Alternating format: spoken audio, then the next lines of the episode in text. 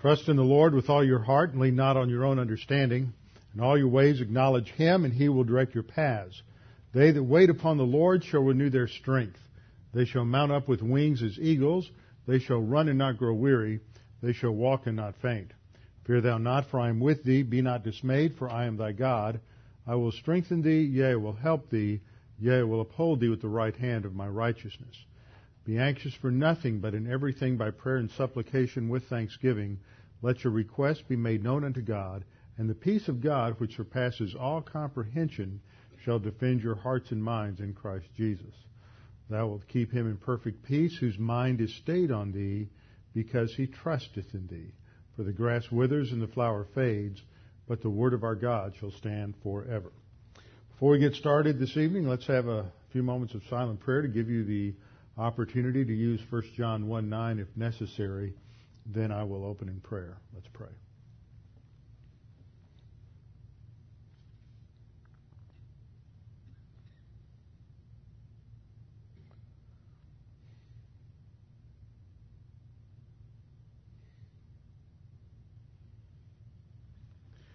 Father, we are so thankful that we can be here tonight to be refreshed, encouraged, strengthened by your word, that as we continue our study and approach the end of the book of Genesis, we realize this lays the foundation for all of the rest of Scripture. Not only is it an opportunity to look back at what transpired in the past as you established uh, Israel on their course, called out a people through Abraham and his descendants, but how that plan works itself out through history. And Father, we realize that as we look at these examples, they speak to us of your consistency, your faithfulness, and the fact that your promises will always come true.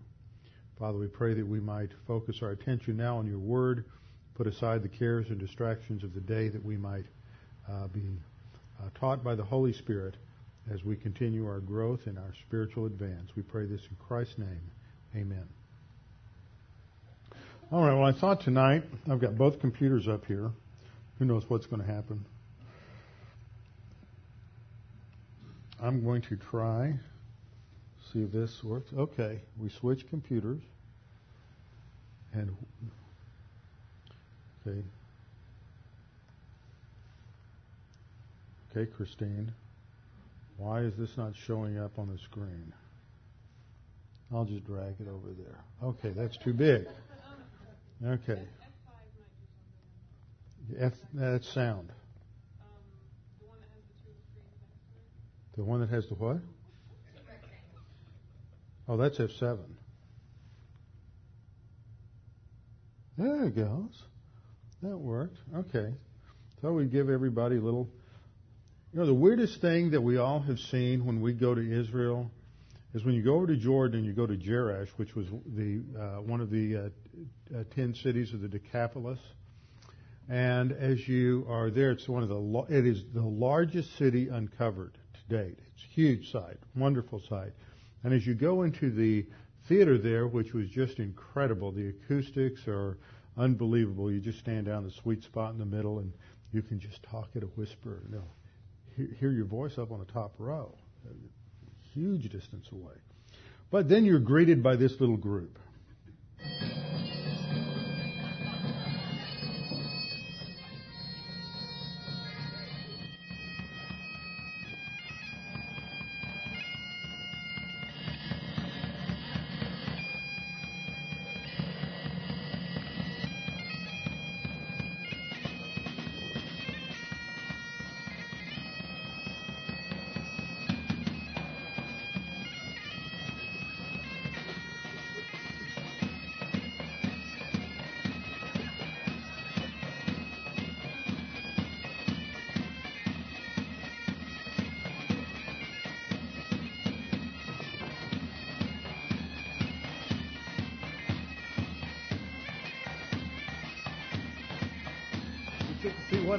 I, what I missed was they started off playing Scotland the Brave. You just you just think you're in some sort of uh, parallel universe or alternate universe or something.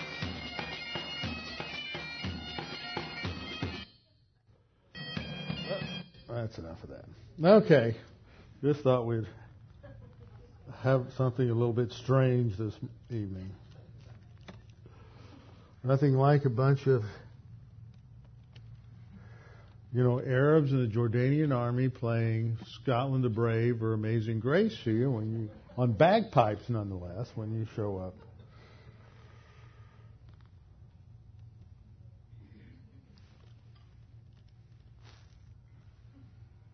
Okay, now I got to see if this will even work.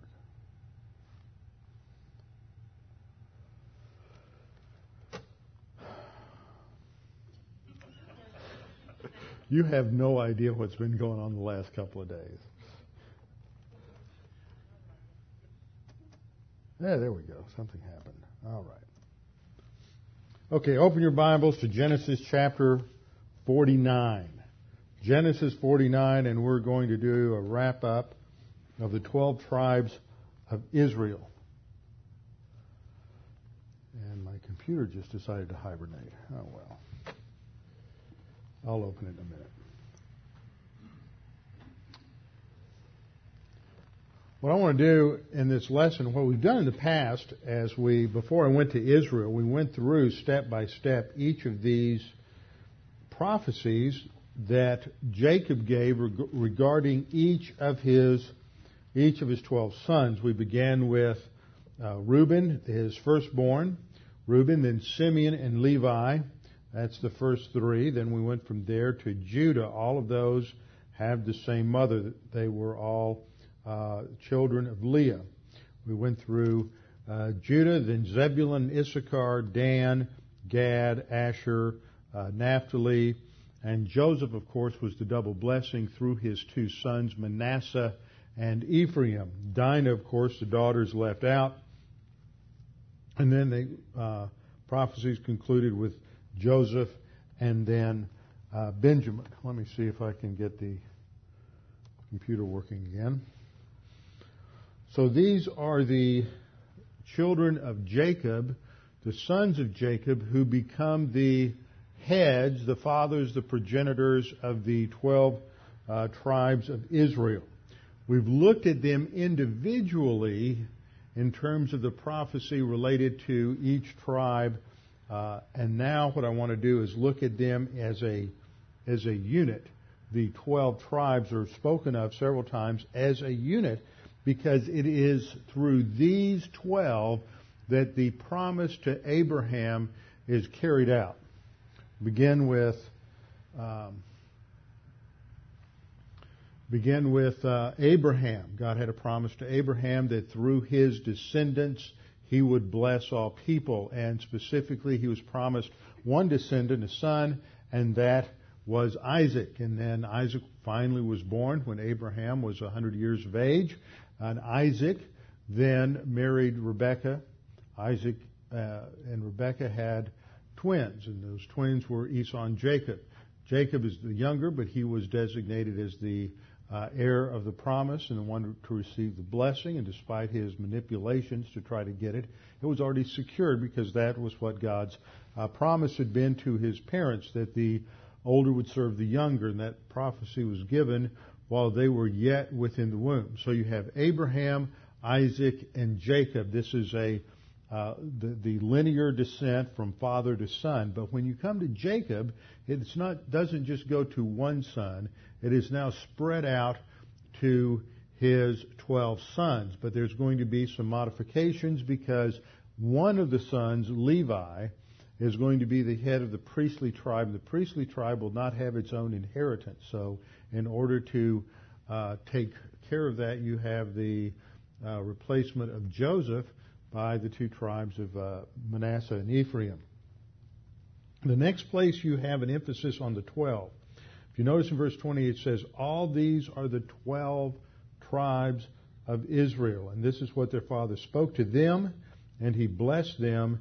He blessed each one according to his own blessing. So they, even though you have the individual components, the 12 tribes, they are viewed as one unit. God's plan, God's promise to Abraham is equally true for all of the sons of Jacob. They will, will be viewed historically as a unit, even though there are differences as indicated by the prophecies that we studied, they are ultimately viewed as a unit. The next place that we have the 12 tribes emphasized as a unit is in Exodus chapter 28 in the uh, garment of the of the high priest. So why don't you turn your Bible over to Exodus chapter 28? And it's in the garment of the high priest that we see an emphasis on the uh, the 12 tribes. This is when God gives the uh, regulations for the dress of the high priest, and this is what is going to distinguish him as the high priest.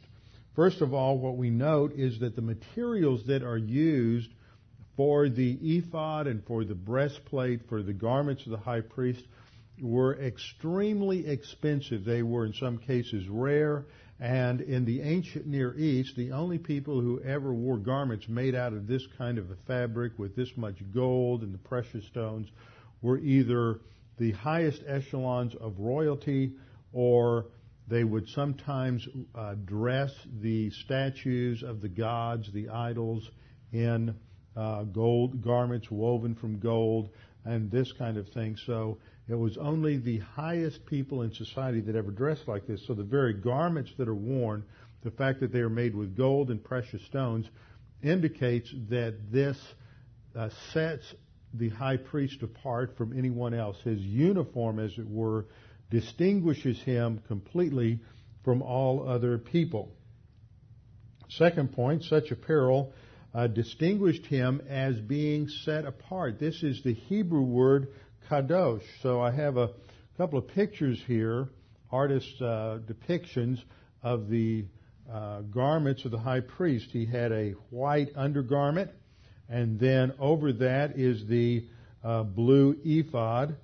And then on top of that, there was a multicolored uh, garment that into which is woven the golden breastplate.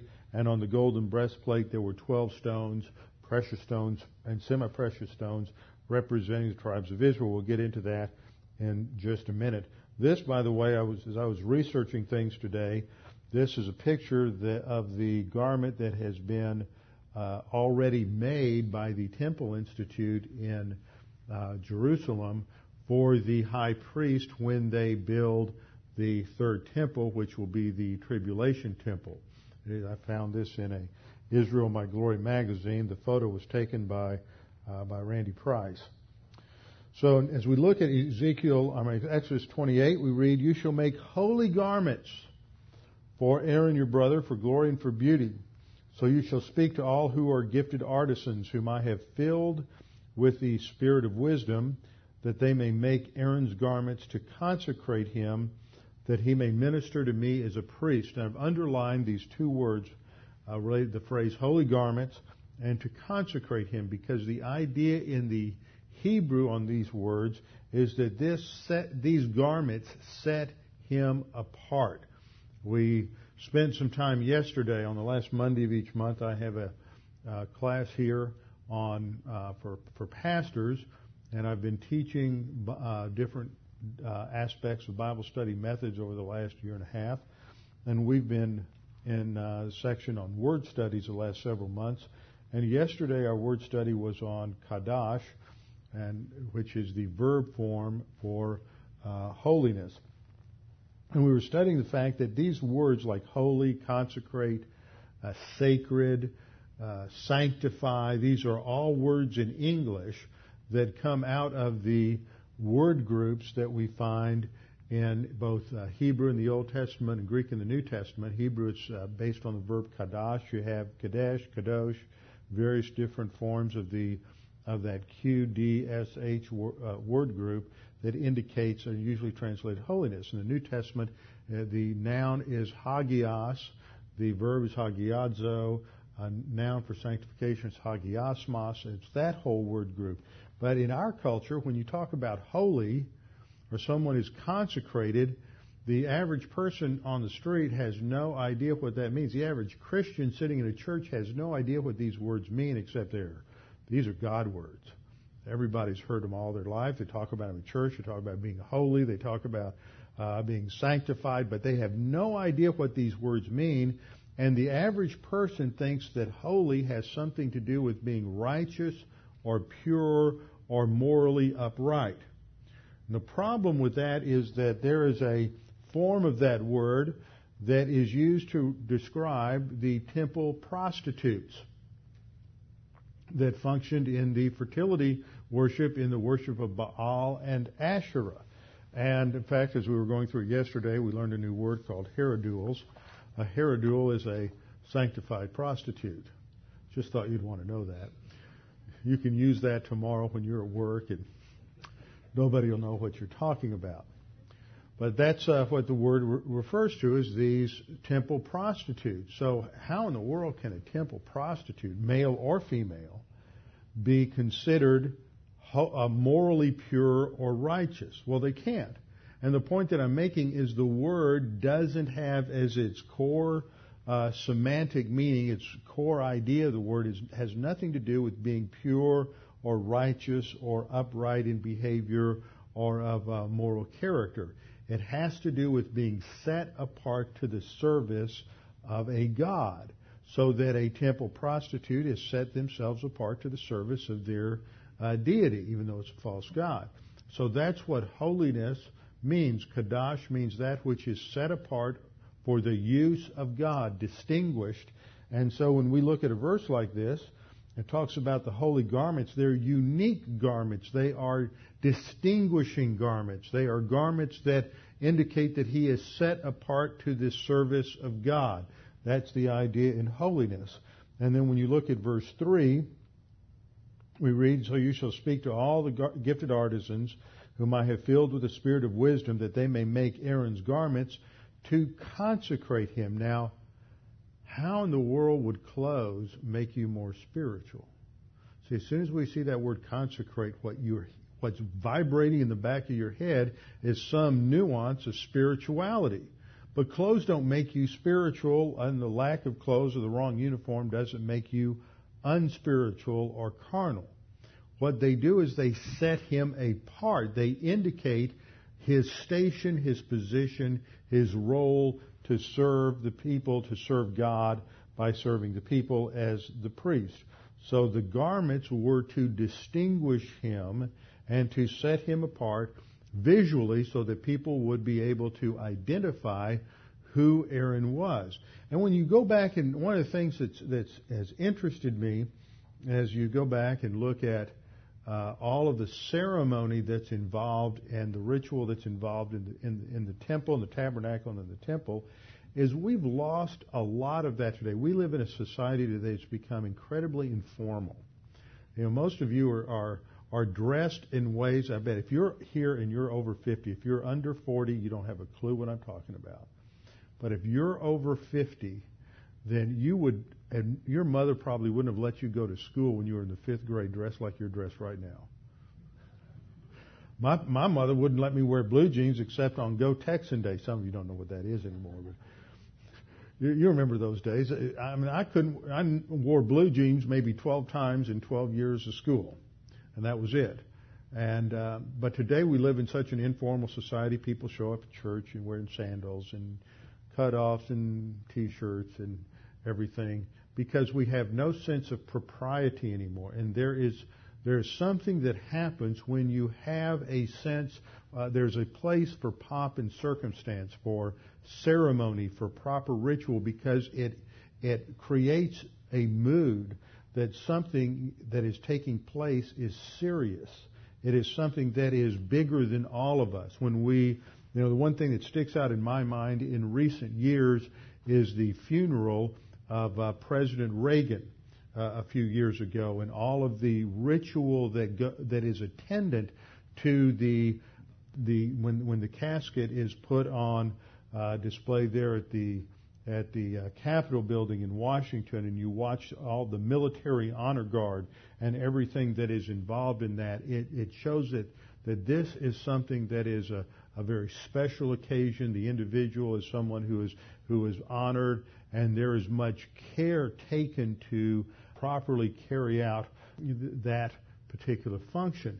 And this shows that you think that what is being being uh, what's taking place is valuable, it's significant, and you're honoring someone. Often today we show up at at church just dressed the same way we'd show up at a ball game, and yet we lose the sense that, that what is going on at church, and I'm thinking more in terms of Sunday morning, which has a, there's something different about Sunday morning than uh, midweek Bible class, that what is going on when we gather to worship God is that we're gathering to worship God. We're just not going over next door to sit down and watch, watch a ball game with our buddies. And, but we've lost that in our, in our culture today and it's, it's just lowering everything to the, uh, lowest common denominator. But you look at the Old Testament and there is, and I don't mean ritual in the sense of, of just sacred ritual, but there's certain things had to be done a certain way. People dressed a certain way. There's formality, there's pomp, there's circumstance because of the seriousness and significance of the occasion. And part of this shows the uniqueness of the worship of God. He is holy and that doesn't Although when you talk about God as holy, it does pick up, because of other things in the context, ideas of, of righteousness and justice, but it primarily emphasizes his uniqueness, his distinctiveness, that he is the creator of all things. There is nothing, no one like him. You, we, we only understand God through analogies because he is so totally different. And yet this is the God who has created us and the God who desires to have a relationship with us. But he is above all things distinct and unique and separate from everything else. And so those who have the responsibility of teaching and those who have the responsibility of, of leading others to an understanding of God uh, in the Old Testament had this unique wardrobe that would indicate uh, that particular role. And so it is the garments that set him apart as one that the garments, then you have a purpose clause. The garments were necessary to set him apart for the purpose of his particular role to minister as a priest. Now, along with uh, just the overall uh, makeup of his uniform, he also wore a turban. And the turban that was worn by the high priest, this is my third point, the turban that was worn by the high priest had on it the Hebrew words uh, Kodesh Adonai. I'm going to use Adonai instead of Yahweh, but it's literally Yahweh. It was uh, holy to the Lord or set apart uh, to the Lord, and this was on his his turban. The ephod that he wore I'll go back to the picture here. The ephod that he wore was uh, made of all blue, according to Exodus 28, uh, 31. It was woven with wool threads. Uh, verse 31 says, You shall make the robe of the ephod all of blue. There shall be an opening for his head in the middle of it. It shall have a woven binding all around its op- opening, and um, like the opening in a coat of mail, so that it doesn't tear. Now then the next verse describes that the bottom hem was uh, decorated with blue, purple, and scarlet pomegranates, and then gold bells were hung from the robe so that the people could hear the high priest on the Day of Atonement when he went into the Holy of Holies. This is that place he could go into only once a year. He would go into the Holy of Holies on the Day of Atonement. He would take the blood from the sacrificed lamb and place it on the Ark of the Covenant. The Ark of the Covenant was a picture of God's justice and righteousness. The cherubs on top of the Ark of the Covenant uh, symbolized God's righteousness and justice, and inside the Ark, inside the box, were three things that symbolized Israel's sin: the broken uh, tablets of the law, Aaron's rod that had budded, which represented their rejection of God's provision of leadership. And then there was also some manna because they had grumbled and complained about uh, what God had provided. They didn't like the angel food God provided, so they were complaining about that. And so that was in the ark. It represented God's sin, so that when the high priest placed the the blood on the mercy seat, it represented God's satisfaction over the sacrifice that sin was paid for, cleansing took place. But he wore the bells because if for some reason he violated God's regulations in the Holy of Holies and died, then they would stop hearing the bells move. and they, that later on they added a rope to his ankle so they could pull him out because no one else could, was allowed to go into uh, the Holy of Holies. There was a verse. Uh, Exodus 28, 17 to 18 describes the breastplate. You shall put settings of stones in it. Okay, let's stop a minute. Let me describe this a little more so you don't get too confused. On the breastplate, you took the same material uh, from which the ephod was made. It was woven with, uh, they, they, they, took gold, blue, purple, and scarlet wool threads and uh, wove those together with fine linen. Then they took the fabric and they doubled it over so that it formed a pouch. And in that pouch, they would place the Urim and the Thummim. Now, I'll come back and talk about that in a minute. Somebody asked me about that on Sunday. Okay, yeah, we'll talk about that. Uh, the Urim and the Thummim were placed in there over the heart of the uh, high priest, and this fabric at the breastplate formed a square approximately 10 inches, uh, 10 inches square. And then on the outside of the breastplate, they developed a setting made with gold filigree and 12 precious and semi-precious stones were set there. They didn't stand out. They were basically uh, woven into the fabric itself, and these stones represented the 12 tribes of Israel. Now I have another depiction here that we picked up. Let me see if they're all here. Okay, this is a picture on the lower right of the 12 uh, stones on the breastplate of the high priest. This came off of one of those uh, things I brought back from Israel last week. And then here is the high priest serving with the temple. And we see another depiction. You see his, his headdress up here, his turban, then written around the border was the phrase, uh, Kodesh Yahweh, and then his, the blue ephod, the border trimmed with the uh, pomegranates, the bells at the base, and then you have the interwoven fabric that contained the uh, golden breastplate here. So this gives you a good idea of what the uh, how the high priest would be uh, would be dressed. So I had these these stones. Let me find the. The first row, you had a sardius, a topaz, and an emerald. This is taken from the New King James Version. Uh, this will be the first row. I think King James translates emerald with something else. You have to be, one of the things is we're not absolutely sure what the Hebrew terms refer to in terms of some of these stones. So there's a slight variation.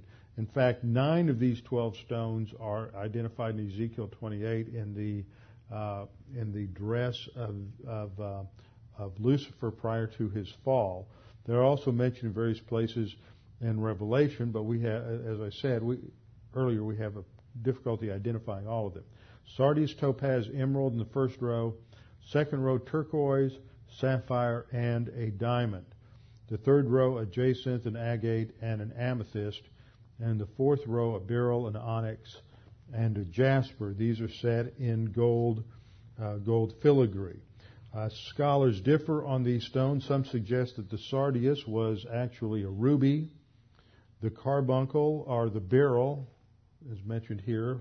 Some say that uh, King James had carbuncle for that, and uh, and one you have a different term for emerald in the verse 17, and you have emerald instead of turquoise in verse 18. So there, we just aren't sure. You know, there's some things in the Bible that we're certainly going to die for.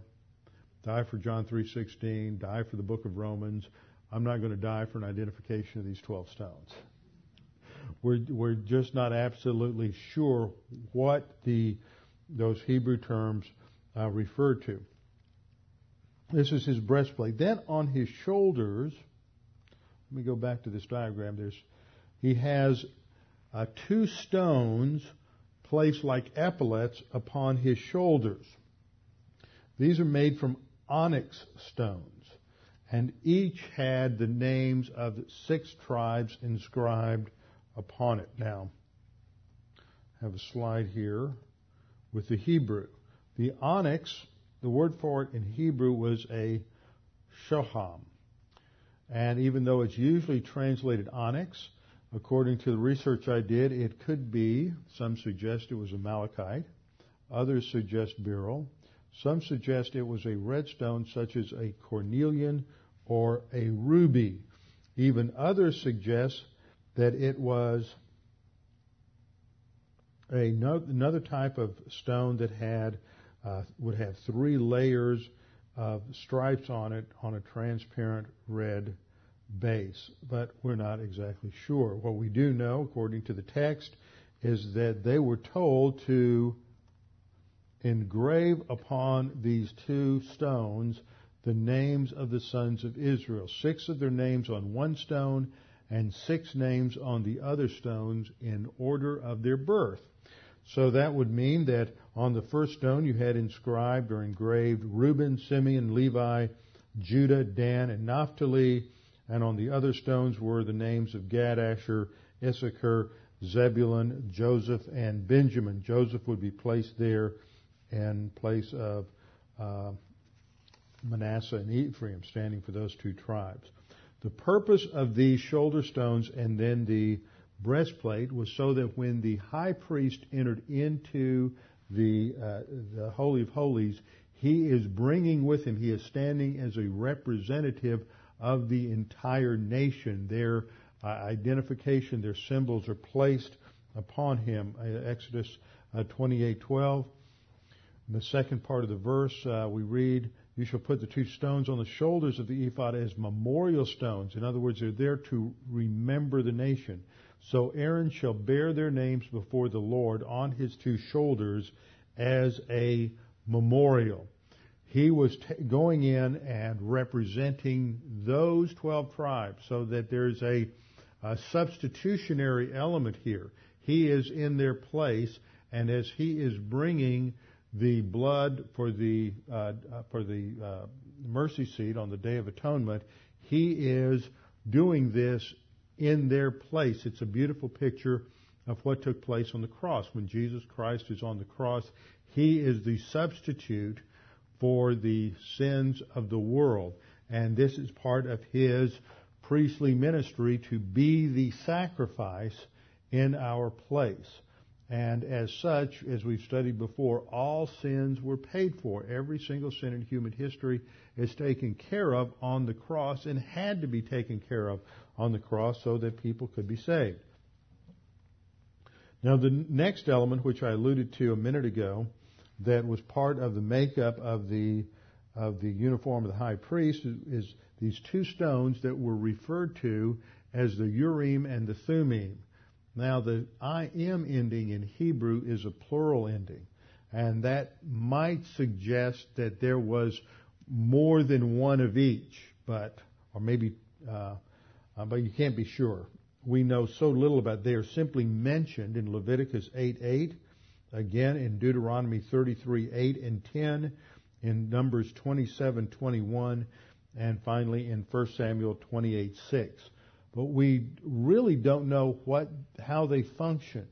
They were used as some system of divine guidance where the high priest could ask questions of God and in some way these stones were used to communicate God's answers. Whether they vibrated, whether they glowed, uh, whether one stone was for yes and one stone was for no. That's uh, one one guess. Nobody actually knows how the Urim and Thummim function. There's no record in Scripture. There's no indication other than they were used for some some form of divine guidance. And this would set up the high priest. So we started off looking at Genesis 49 and how the emphasis is on the unity of the 12 tribes, not just their differences in terms of the tribe. The first place we saw the emphasis on the unity is in the uniform of the high priest, and the next place is in their encampment as they prepared to leave Mount Sinai. And incidentally, there was a great editorial that came out uh, recently by the Associates of Biblical Research, which is a, a group of conservative, biblically, uh, Bible believing, let's say, uh, believers in inerrancy, infallibility of Scripture, uh, archaeologists. And one of their foremost archaeologists is a man by the name of Bryant Wood, who's published a number of different articles, for example, in Bible and Spade uh, magazine. And he had a very good discussion on the location of Mount Sinai. Every now and then people ask a question about the location of Mount Sinai. The traditional site is down in the southern tip of the uh, uh, Sinai Peninsula in a mountain that is known as Jabal Musa. This is where they have the uh, monastery, St. Catherine's Monastery, where Tischendorf found several uh, codexes of the Old, or copies of the Old Testament, several other ancient manuscripts. But that is not accepted by most uh, who believe in the inerrancy and infallibility of Scripture because it doesn't fit the data. For example, the Bible is very clear as to how long it took the Israelites to go from um, Egypt to Sinai, from Sinai to Kadesh Barnea. Uh, Bible talks about the fact that when uh, Moses was coming back from Midian, that he met Aaron near where he saw the burning bush. Well, it would be uh, all, completely out of his way to go down to the southern tip of of uh, the the um, uh, Sinai Peninsula to go from Midian to Egypt. Midian was located near uh, ancient Ezion Geber to the east of there, which is kind of in the southern part of Jordan. Uh, for those of you who know where Elat is, it was just to the um, just to the east of Elat. So you wouldn't go all the way down to the bottom of the southern tip of Mount Sinai and then come back up to the north to travel that route. Furthermore, if Moses is tending the tending the flocks of his father-in-law Jethro, who's in Midian, and it's while he is doing that that he sees the burning bush on on the mountain and goes up on Mount Sinai. This would be uh, not even be close to that particular territory. There are, and and then again, the mountains in uh, the Mount Sinai is p- depicted in the scripture as being a rather low mountain, and Mount and Jebel Musa is rather high. So it just doesn't fit. And there are a couple of candidates that most conservative archaeologists hold to and believe in that are somewhere near um, the, the, the Negev, not that far from, uh, actually from Kadesh Barnea. So that's just a side note that as the Jews left Sinai and headed to Kadesh Barnea, they were to follow a specific order of march and alignment. When they entered into camp at night, they had to camp in a specific order. They had to, the tabernacle would be in the center of the encampment, and then it would be surrounded by three different groups of Levitical priests the Merarites to the north, the Gershonites on the west, and the Kohathites to the south. Moses, Aaron, and the priests would be stationed on the east, which would also be the, the direction where you'd have the entry, the gate to the tabernacle. Then that center area, the inner area of the, of the encampment, would be surrounded by the, by the 12 tribes.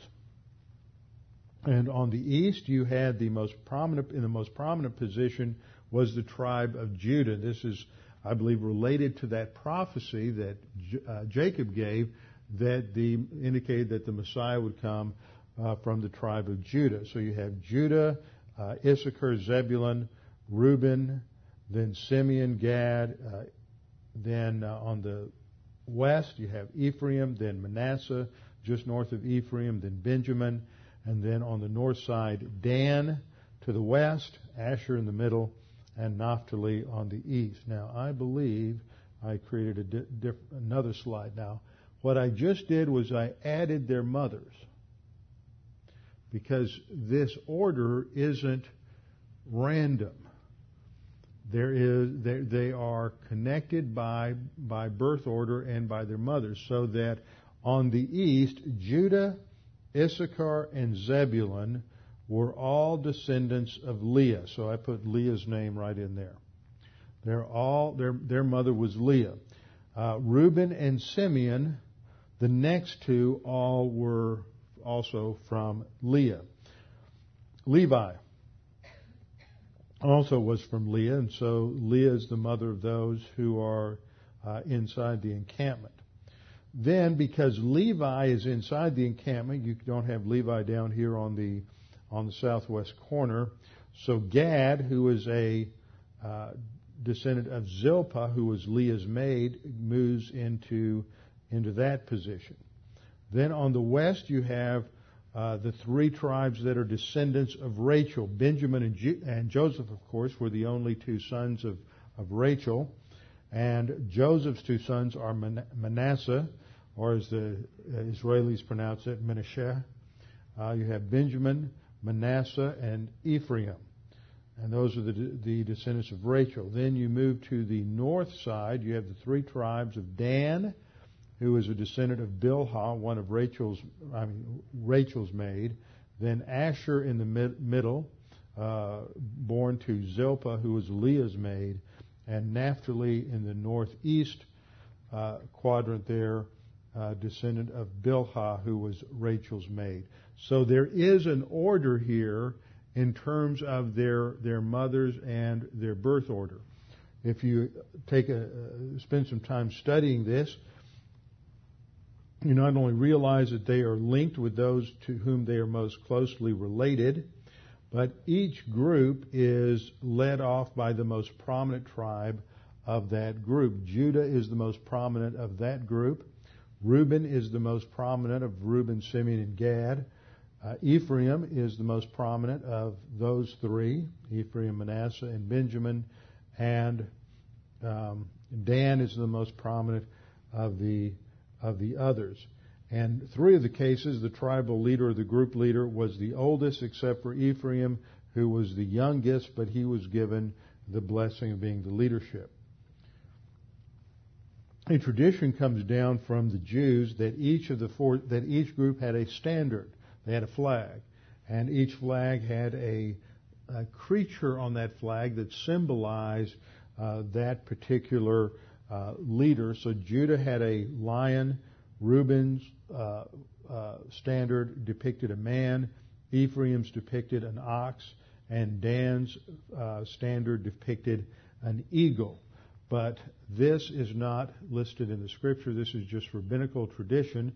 And of course, if you think about those four creatures, the lion, the man, the ox, and the eagle, what do you think of? You think of the uh, faces of the four living creatures in Revelation 4, or you think of the cherub in, uh, in uh, Ezekiel chapter 1. So there's an arrangement there. Then as we go into the land, uh, they would march each day and would be led off by Judah and the first three, then Reuben the second three, then the tent of meeting, uh, Moses, the Aaron, and and uh, the Levites, then Ephraim, Manasseh, Benjamin, and then finally Dan, Asher, and Naphtali. So that would give their line of march each day. As we go through Scripture, remember you go from the Exodus, then you go to the conquest. And during the conquest, they began operating as a unity, trusting God. They have victory at Jericho. There's a failure because of Achan and sin in the camp, because he disobeyed God and he took a lot of plunder for himself.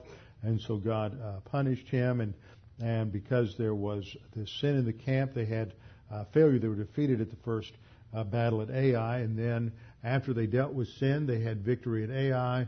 Then they defeated the Northern Confederation of Kings and the Southern Confederation of Kings, and this uh, led them to conquer the strong points in the land. But that wasn't enough to give them a full a full control of the land. And as they went into their mopping up operation, Judges 1 tells us that they consistently and increasingly compromised. And they fell apart during the period of the judges. They no longer function as a as a unit, as a group. They're just all fragmented, and that's exactly what arrogance and sin does to any nation, to any people, is it leads to fragmentation, division, and discord. And that is, of course, what happened during that period. Following that, there was a, what I would call a genuine revival. The people returned to God, especially under David. You had the United Kingdom under the three kings of Saul, then David, then Solomon. Following Solomon, there was a tax revolt uh, that occurred because uh, Solomon, in all of his great building programs, he built the temple, he built his own palace, he did a, he expanded the kingdom to the largest extent that it ever existed. It never fully uh, controlled the land that God had promised to Abraham, but he came very close under Solomon. Uh, however, the taxes that Solomon imposed upon the people uh, were egregious and onerous, and when Solomon died, uh, his son uh, Rehoboam became the king. Rehoboam, instead of listening to his father's wise, older, experienced counselors, decided that uh, it would be better to listen to the young men, and he increased the taxes, even though they were already burdensome. By Solomon, he went ahead and increased taxes. This is why God had warned them in 1 Samuel 7 that if you want to have a king, this is what he's going to do. He's going to increase taxes. He's going to draft your young men into the army. He's going to uh, engage in all these building programs.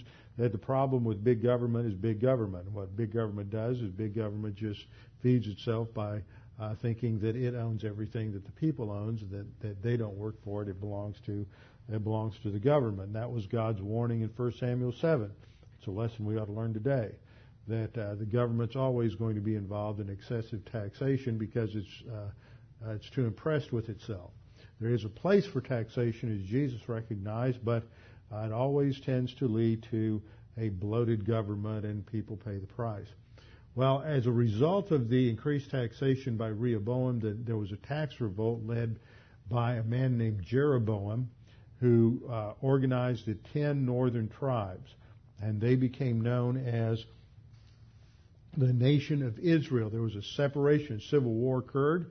Separation, the tribes in the north followed Jeroboam, and the only place where you have the phrase ten tribes in all of the Bible is in 1 Kings uh, chapter 11, verses uh, 35 and following. It's used twice, and that's it.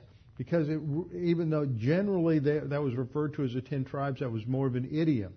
Remember, in the south, Simeon's territory was uh, within the territory of, of Judah. You also had Benjamin had the small territory around around Jerusalem. So you didn't just have the two tribes of of Judah and Benjamin, you had Simeon, but by the time of the united monarchy, Simeon had basically been assimilated or absorbed into into Judah. Furthermore, you had a um, you had the Levites who weren't distinct and they were scattered throughout all of the tribes. So in the north, basically, you really have about eight distinct tribes, but by the time of the division into north and south, tribal affiliation becomes less significant than geographical location. And there were many people in the north who were believers, who understood the law, who moved south after the Jeroboam revolt because Jeroboam, in order to uh, unify the people, decided the best thing to do that was to give them their own religion so they wouldn't have to go south and worship the God of the uh, of, the, of Judah in Jerusalem. So he set up an idol in Shechem, and he set up another idol base in uh, the territory of Dan in the north, which we have studied in the course of this particular study in Genesis 49. So there were two places where they could go to worship the idols, one in the south and one in the north. And um, as a result of that, uh, the kings in the north all followed in Jeroboam's sin. And there's one thing that you hear again and again and again, like a broken record, as you read through First and Second Kings, is that with regard to the kings in the north, they say so and so followed in the footsteps of the sins of Jeroboam the son of Nebat and did evil in the sight of the Lord.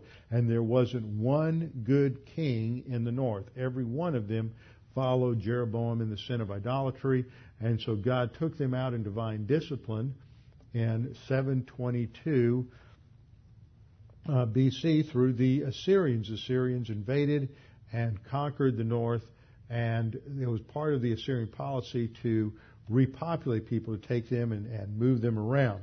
And as a result of that, something developed called the, a phrase developed called the Ten Lost Tribes of Israel. Remember, we're studying what happens to the unit. Well, they split with the between ten and two, and then all of a sudden the northern tribe is uh, Israel. The kingdom of Israel is defeated, and so people say, what happened to the ten northern tribes? In um, 2 Kings 17:22 through 23, we hear uh, God's statement of why he condemned and wiped out the northern kingdom. He says, For the children of Israel walked in all the sins of Jeroboam, which he did. They departed not from them until the Lord removed Israel out of his sight, as he had said by all his servants, the prophets. So was Israel carried away out of their own land to Assyria unto this day. Now, what happened to those ten northern tribes? Well, let me give you a summary. First of all, many believers in the north saw it coming and they left. They moved south. Also, many of the Levites who wished to remain Orthodox also moved to the south. And, uh, at, and so, um, that was a big part of it. They didn't disappear completely. They moved to the south. Actually, there are four positions when people talk, start talking about what happened to the ten tribes. The first view is that they became completely absorbed into all the various nations that the Assyrians uh, uh, transported them to, and they lost their identity. Nobody could ever identify anyone in the ten lost tribes because they're lost. And there have been some Jews who have taken that position, one of whom was a very famous rabbi by the name of Akiba, who was a very big part of the uh, revolt that took place among the uh, uh from the Jews against Rome in 135. And Rabbi Akiba took that position, but it was always a minority position. The second view, which is one that's stated by Josephus, is that they were removed beyond the Euphrates and perhaps a, and some passages mention a mysterious river by the name of the Sambatyon River, and nobody knows what that was. But the idea was that they had been removed so far away that they couldn't return, but they were prosperous, they were numerous, and someday they would, uh, they would return. Third view is, and this is a really strange view, but you have to throw it in, uh, that the ten lost tribes migrated to Europe and became known as the Saxons.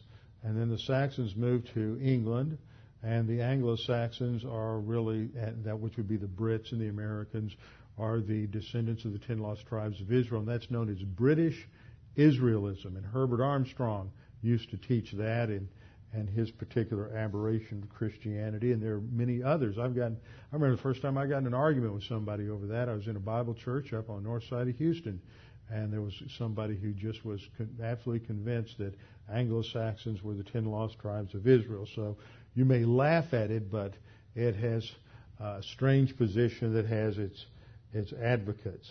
It has no support historically or biblically whatsoever. And the fourth position, which is, I think, the most accurate position, is that only some of the population in the north were actually uh, removed. Most of them stayed in place. Others moved south into uh, into Judah. Uh, Second Chronicles chapter 30 records Hezekiah's invitation to those in the north to come south and to be protected. Uh, furthermore, uh, the annals of Sargon, which have been discovered in the 20th century, indicate that he transported only 27,290 people and 50 chariots out of the northern kingdom. And the population, most people believe the population was somewhere between four and 500,000 in the northern kingdom. So only 30,000, approximately 30,000 are removed. So that still leaves a sizable number uh, of, of uh, Israelites in the north. A hundred years after their destruction, in 622, uh, a number of Israelites moved south to help in the repair of the temple under the revival of Josiah.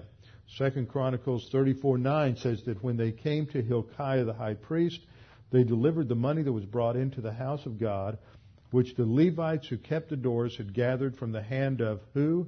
Manasseh and Ephraim, these are northern tribes, from all the remnant of Israel, from all Judah and Benjamin, which they had brought back to Jerusalem. So at that time, they still had a clear identification of northern tribes. Others at that time came south to celebrate the feast. Second Chronicles 35, uh, 17 and 18 indicates that the children of Israel who were present kept the Passover at that time, the Feast of Unleavened Bread, for seven days. And there had been no Passover kept in Israel northern kingdom, like that since the days of Samuel the prophet. And none of the kings of Israel had kept such a Passover as Josiah kept with the priests and the Levites and all Judah and Israel who were present. That's northern tribes when it mentions uh, Israel there.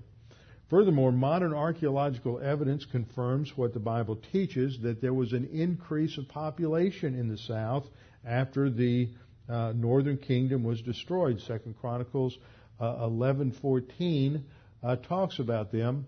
The Levites left their common lands and their possessions and came to Judah and Jerusalem, and they they uh, moved there. And verse 16 says, after the Levites left, those from all the tribes of Israel, such as set their heart to seek the Lord God of Israel, came to Jerusalem to sacrifice to the Lord God of their fathers. Following so following the return from exile, and then following the return from exile after the Babylonian captivity, First Chronicles 9, 2 and 3 states, Now the first inhabitants who dwelt in their possessions in the cities were the Israelites, the priests, Levites, and the Nethinim, and in Jerusalem dwelt of the children of Judah and the children of Benjamin and the children of who? Ephraim and Manasseh, northern tribes. So after the return from Babylonian captivity, they knew who was of the, the, the, ten tribes. There were elements of all twelve tribes living in what became uh, known as uh, Judea or Judah. You get into the New Testament, and remember when Mary and Joseph bring Jesus to the temple uh, for his dedication on the eighth day, they run into a prof, uh, a man there is a prophet Simeon who's been waiting for the Messiah because God had promised him he wouldn't die until he saw the Messiah, and also a woman named Anna who is stated in the text to be of the tribe of Asher, a northern tribe. So she was identified. Furthermore, in James 1-1, James addresses the 12 tribes scattered, as does Peter. So it indicates that there was still an identification the first century of all of the 12 tribes. Now, in prophecy, we know that all tribes will be involved. In Revelation chapter 7, it records that 12,000 from each of 12 tribes will be sealed as evangelists after the rapture of the church.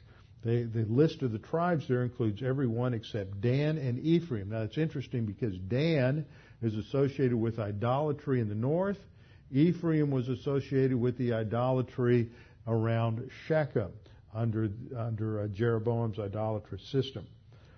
Ezekiel chapters 40 to 48 describes the role of the tribes and the allotment of land to them in the millennium, that each tribe will receive an equal share in, uh, in order from north to south. Dan, Asher, Naphtali, Manasseh, Ephraim, Reuben, Judah, Benjamin, Simeon, Issachar, Zebulun, Gad, and they would each receive equal amounts of territory.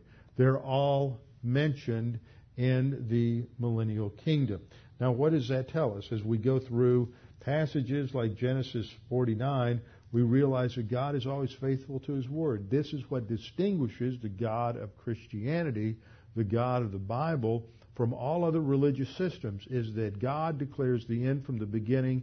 He announces exactly what is going to take place centuries ahead of time, and it is fulfilled with incredible uh, precision.